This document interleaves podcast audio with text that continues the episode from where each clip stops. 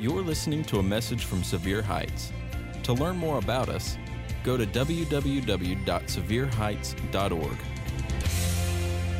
I'm, I'm actually not sure what to do with what we just got to experience together, other than can we just celebrate what we just got to experience one more time together? That was just so powerful, so incredible, and uh, man, that was special to be a part of. Uh, hey, my name is Tyler. I, I, just I get the opportunity to serve as one of our pastors here on staff, specifically with our Next Generations team. And I just want to say, on behalf of the students in this room, if any of one of them were up here, they would say the this same thing. I just want to say thank you. Um, I just want to say thank you so much for making this weekend happen. Obviously, we got to see God move in just such an incredible, tangible, and powerful way. So I just want to say thank you. Thank you for those of you who gave up your weekend to serve these students. Thank you for those of you who came and fed pizza or moved luggage or helped kids check in. Thank you for those of you who opened up your home to high schoolers. Thank you for those of you who last week grabbed a bracelet and prayed intently for a student this week.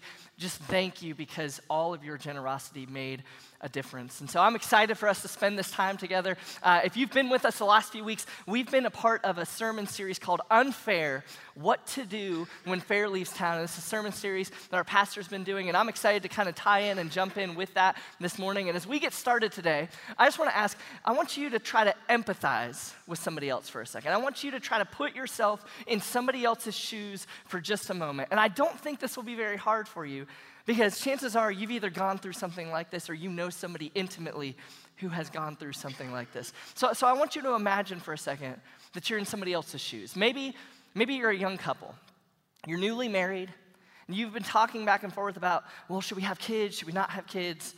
And you finally decided resolutely, hey, we don't want to be parents. That's just not the life for us.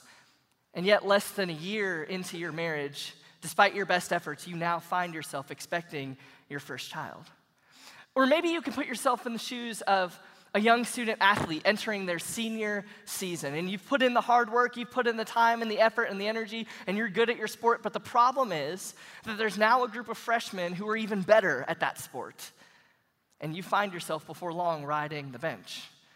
Or maybe you can empathize with a young up and comer in an organization who just has success after success after success, promotion after promotion, and finally finds themselves in a position where they feel stuck and they feel stalled and they feel like they just don't have what it takes and success seems to be fleeting. Or perhaps building off of last week, you can empathize and put yourself in the shoes of an empty nester looking forward to the retirement years when suddenly tragedy strikes your family and you now find yourself entering into the role of parent all over again, this time with your grandkids. And in all of these instances, you can probably feel inside of you the responses that well up. Things like, I didn't ask for this. I'm not really built for this. There are others who are better suited for this. I just can't seem to get this right. I don't have what it takes. And in the English language, we have a word that sums up all of these responses, and it's a simple word inadequacy. Inadequacy. And so the question really for us today is what do we do when we don't have what it takes? Because as we've been exploring in this series, whenever we find ourselves in a situation, we have to reckon with the truth that God, this did not catch you by surprise. You either arranged it or allowed it. And so, what does it look like for us to say, God, I choose to trust you in the midst of my inadequacies? And so, today, as we get started into this topic, I want to eavesdrop in on a conversation between Moses and God in Exodus chapter 3 and in Exodus chapter 4. And when we get to Exodus chapter 3, God has heard the cries of his people. He has remembered the promises that he made to Abraham, to Isaac, and to Jacob, and he has now put in motion a plan to deliver his people from Egypt into the land that he has promised them. And he's going to use this guy named Moses to accomplish this pers- purpose. And, and when it comes to Moses, between Exodus chapter 2 and Exodus chapter 3, it's kind of like the tale of two different people.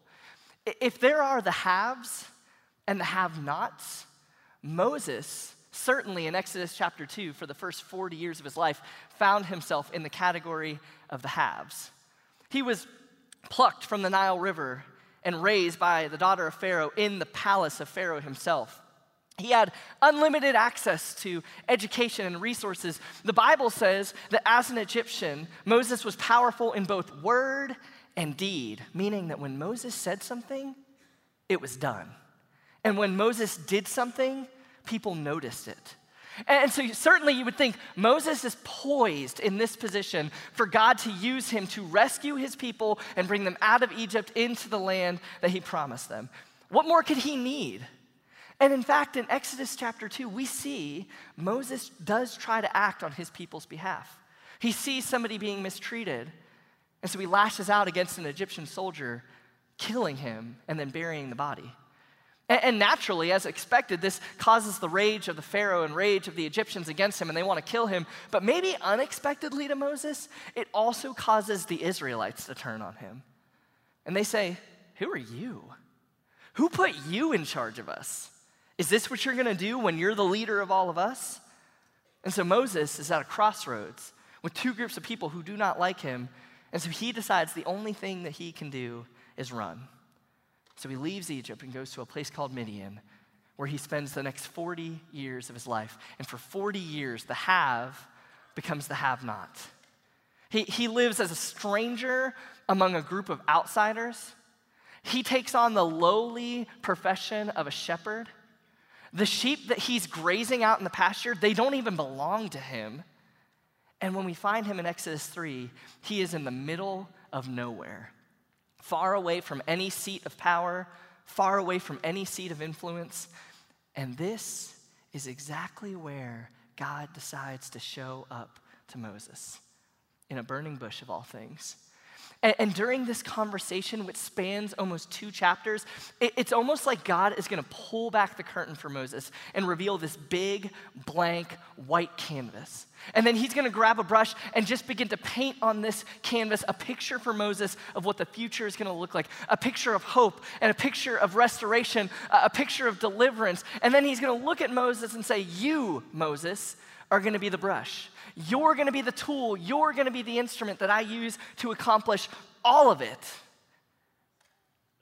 And rather than be captivated by the picture in front of him, Moses can't help but just stare down at the brush.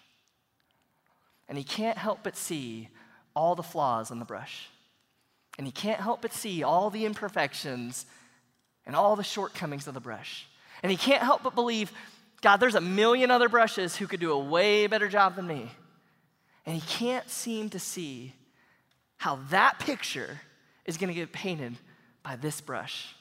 And five times in this conversation, Moses is going to say, But God, would you look at the brush? And five times in this conversation, God is going to look at Moses and say, Stop looking at the brush and start looking at the one who's painting. And God is going to press in on Moses' inadequacies in three very distinct and very important ways. God is going to press into Moses using his presence, his power, and his provision. And, and so, as this conversation begins to unfold, God begins in regards to his presence, and the conversation starts this way in Exodus 3. So now go. I'm sending you to Pharaoh to bring my people, the Israelites, out of Egypt. But Moses said to God, who am I that I should be the one to go to Pharaoh and bring the Israelites out of Egypt? Moses starts by saying, God, who am I? Do you know who you're choosing for this assignment? God, like, out of all the people you could have chosen, you chose me? And at first glance, I kind of got to say, I, I kind of agree with Moses because here's the thing it's not like Moses was a nobody. That would actually be better if, if God sent a nobody into Egypt. You see, Moses wasn't a nobody, he was kind of a known commodity. Remember, he killed an Egyptian soldier, so the Egyptians hated him. And the Israelites, they didn't feel much better about him. Not to mention, it's now been 40 years since he left that place. So, how in the world could he step back into it and expect anybody to take him seriously at all? So he says, God, who, who am I? And I love that God, in his response, he doesn't even answer that question, and yet he tells Moses everything he needs to hear. It says this in Exodus 3:12. I will be with you. And this is a sign that it's I who have sent you. When you have brought the people out of Egypt, you will worship God on this mountain. God knows in this moment the best thing for Moses, it isn't a pep talk, it isn't a pump up speech, it isn't a list of all the qualifications that make him uniquely qualified for this job. The very best thing that Moses needs to understand is that I am with you. And so the conversation continues in the same vein. Exodus 3:13. He says, "Well, suppose I go to the Israelites and say to them, the God of your fathers has sent me to you, and they ask, "What's his name? What should I tell them?"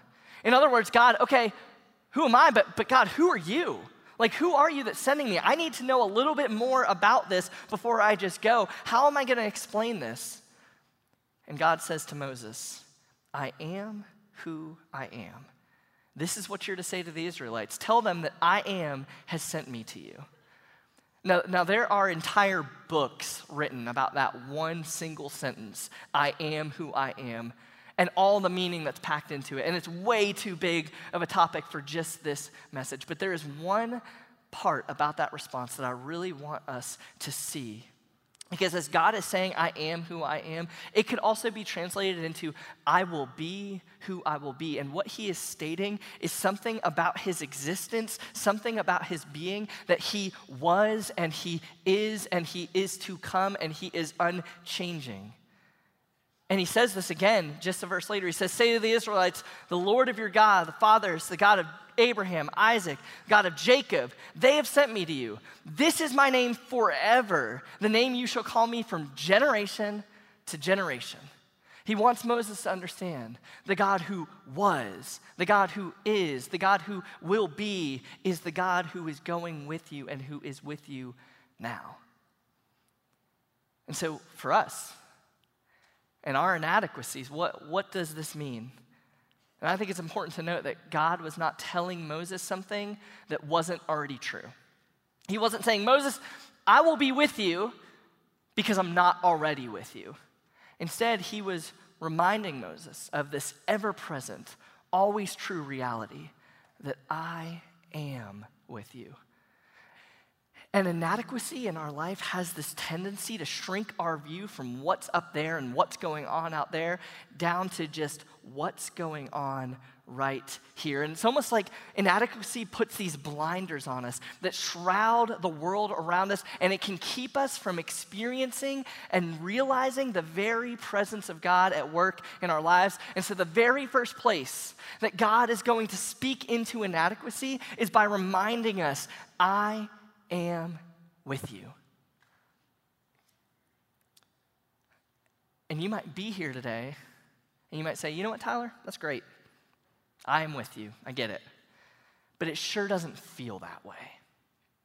Like, like I wish God's presence worked a little bit differently. I wish it was a little bit more real, a little bit more tangible. I wish that He would show up specifically and He would fix this. I wish He would show up specifically and take this away, or help me be stronger in this, or help give me a clear path through this.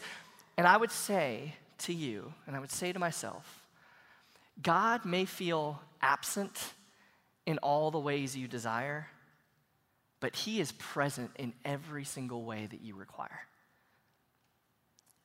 It may feel like God is absent in some of the ways that you want him to show up, in some of the ways that you want to feel his presence, in some of the ways you want him to make himself abundantly clear to you. But do not mistake that with believing that he is not with you in every single way that you need. And the reason we can say that is that song that we just sang together, because the same God who showed up to Moses not to change his circumstances, not to take him out of his circumstances, but to be there with him in his circumstances, is the same God who is here with me and you right now, and he has not changed. So God begins speaking into Moses and his inadequacies through his presence. And then as the conversation continues, he shifts gears to begin to talk about his power Look what it says in Exodus 4. Moses asks, What if they don't believe me? What if they don't listen to me? What if they say, The Lord did not appear to you? And, and notice here that, that Moses doesn't say, What if they don't believe you, God? He says, What if they don't believe me? And again, Moses is staring down at the brush. He's wondering, Do I have the ability? Do I have the power? What if I don't have the capability to convince them? And we see that it's one thing to understand that God is with you, and it's another thing altogether to believe that God can actually work through you. And so God is going to freak in and press in on Moses in this regard. And he's going to tell Moses, okay, there's going to be three signs that you're going to perform. First one is this you're going to take your staff and you're going to throw it on the ground. It'll turn into a snake, and you'll pick it up, and it'll be a staff.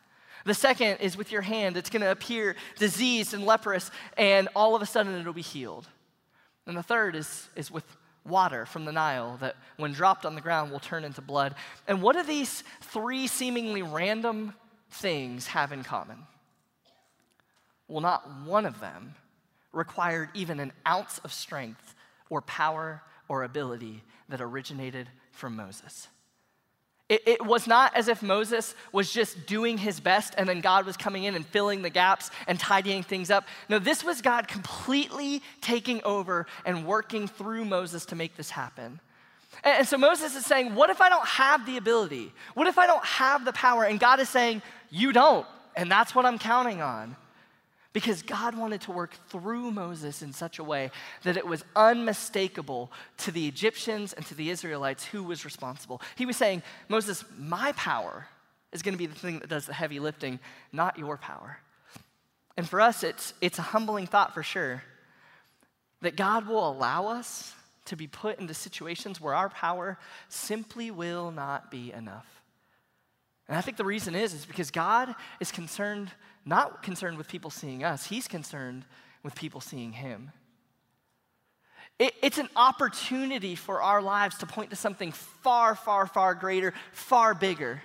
That, that in your successes, your life might be a sign that points to the power of God working in you. And in your failures, your life might be a sign that points to the power of God's grace working in you. But either way, it's about people seeing Him, it's not about people seeing us. So he presses in on the issue of his presence, on the issue of his power. And as the conversation nears its conclusion, he presses in on the issue of his provision. Moses says this in Exodus 4:10, "Pardon your servant, Lord. I've never been eloquent, neither in the past nor since you've spoken to your servant. I'm slow of speech and tongue." And there's a lot of translations, there's a lot of uh, interpretations of what this means. I prefer the one that's right there on the surface. Moses is saying, Hey, hey God, I, I don't talk well. And so here's what God says in response Who gave humans their mouths? Who makes them deaf or mute? Who gives them sight to, and makes them blind? Is it not I, the Lord? Now go. I'll help you speak, and I'll teach you what to say. And God establishes himself in this moment as the provider and the giver of everything that Moses has. Moses is saying to God, God, I don't speak well. And God's saying, Don't you think I know that? Moses, don't, don't you realize who I am? Don't you realize that I'm the one who made you? I'm the one who created you? That everything you have is because of me, the things you have and the things that you don't have? Moses, don't you know? And, and really, underpinning all of that is a question that Moses needed to answer on the inside. And it's this question Who is a better judge as to whether I have everything I need? Is it me or is it God? And I would say that question is incredibly relevant for you and I as well. Who's the better judge? Me or God? Because you will find that your answer to that question will profoundly shape the way that you view God. And it will profoundly shape the way that you view yourself and it will profoundly shape the way that you view the world around you. And your circumstances may not change even a little bit. But your answer to that question has the power to dictate everything about how you view those circumstances. So, who's the better judge? Is it me or is it God? And finally, at the end of the encounter, Moses, seemingly out of excuses, he just cut straight to the point. Pardon your servant, Lord. Please send somebody else. Like, God, I, have heard about it. I've heard about your presence. I've heard about your power. Now I've heard about your provision. But God, surely there are a million other people who are better suited for this job. Just send one of them and leave me out of it. And at the root of what Moses is feeling, it's comparison. And there could be entire sermons about comparison, and there are, but, but let me just say this today on behalf of Moses' reaction. I believe that God is writing a story in your life. And I believe that God is writing a story in my life. And if God wanted my story to be your story, He would have made me you. And if He wanted your story to be my story, He would have made you me, but He didn't. And the only thing that comparison is going to do, it's going to breed deeper and more destructive and more harmful levels of inadequacy than we already have inside of ourselves. And if we're not careful, we'll spend so much time looking at the stories of other people in envy that by the time we get to the end of our own story, we'll have nothing but regret looking back, just wishing that we could have found some joy in our own story. And as I think about this encounter on a whole, the thing about it is Moses really was partially right. He, he really was partially right. Moses was flawed. He was inadequate. He did properly understand his smallness. The problem is that God did not want him to stop there. God did not want Moses just to see his smallness and that's it. God wanted Moses to also see God's bigness. And I believe that God will show us our smallness so that we will look up and see his bigness. God wants us to see our smallness. He wants us to know our inadequacies, but not so that they put blinders on us, not so that we stay fixated and captivated by it, not so that we're staring at the brush, but that we would look up and we would see how big God really is because He wants us to experience His presence, His power, and His provision. These were the things that Moses needed to see more than anything else. And I believe these are the things that you and I need to see more than anything else as well.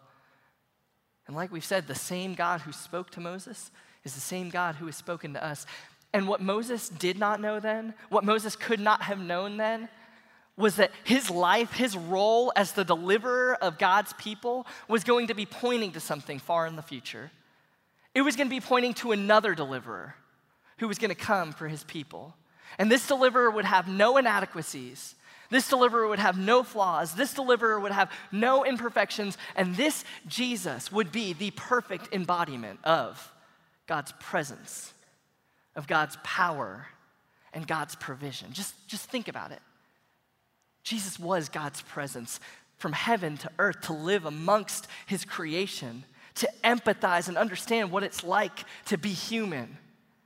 He was God's power living a perfect and sinless and blameless life and defeating sin and death on a cross. And he was God's provision, making a way where there was no other way through his death and through his resurrection. So now we, in all of our inadequacies and all of our sin and all of our imperfections, can turn to him and say, I choose to trust you. And we can have hope for a future. You see, God speaks loudly and clearly through Jesus. And he has spoken loudly and clearly about the inadequacies in your life and in my life through Jesus. And so God has spoken it. So now the question for us is what do we do with it? And I can't help but notice that in that story, Moses spent all of his time preaching his shortcomings to God. Meanwhile, God spent all of his time preaching himself to Moses. And so for us, rather than preach our shortcomings to God, what would it look like to preach God to our shortcomings? Rather than just telling God about all the inadequacies that we have, which by the way, He already knows them, what if our energy wouldn't be better spent preaching what God has already said down into our shortcomings. In the moments where we say, you know what, I didn't ask for this, I'm not really built for this. There are others who are better for this. I just can't seem to get it right. I just don't have what it takes. Rather than just simply telling God all about why we can't, or why it's useless to try, or why the situation we're in is unfair, which, by the way, all of those things have their place. We should be honest with God. But rather than it just stopping there, what would it look like for us to instead preach God into our inadequacies, into our shortcomings, and let it transform us from the inside out? And it may sound subtle, it may sound small, even. But this is how the Apostle Paul continued to manage through a deep season of pain and weakness. 2 Corinthians 12, 9 through 10 says it this way Paul just getting done telling us about this thorn in his side that's causing him nothing but weakness, nothing but anguish, nothing but pain. It's just slowing him down, and he's well acquainted with his inadequacies and his flaws and his weakness. He says this But God said to me, My grace is sufficient for you, and my power is made perfect in weakness. Therefore, I will boast all the more gladly about my weaknesses, so that Christ's power may rest on me. That is why, that is why, that is why, for Christ's sake, I delight in my weaknesses, in insults, in hardships, in persecutions, and in difficulties. For when I am weak, I know that He is strong. And Paul is writing this for us. He's preaching it out loud to others, but I have to believe that he's also preaching it into his own life, into his own heart, into his own frailty. So let's look how he does it. He starts with a truth, a truth about God. He said, God said to me, My grace is sufficient for you. My power is made perfect in weakness. He's saying, This came straight from the mouth of God, so I know it's true and I know it's trustworthy. He starts with the truth that then impacts his circumstances. He says, Because this is true, here's what I'm gonna do about it. I'm gonna boast in my weaknesses so the power of Christ may rest on me. And we see that it starts with the truth that impacts his circumstances and helps shape his identity moving forward. He says, Moving forward, I will know that when I am weak, I am strong because he is strong. So, what would it look like for us to preach God into our inadequacies? Well, well maybe it might look like what Paul did. It starts with a truth that impacts our circumstances, that we let shape our identity. You might say, I don't know what to say to this person in this moment. I don't have the words.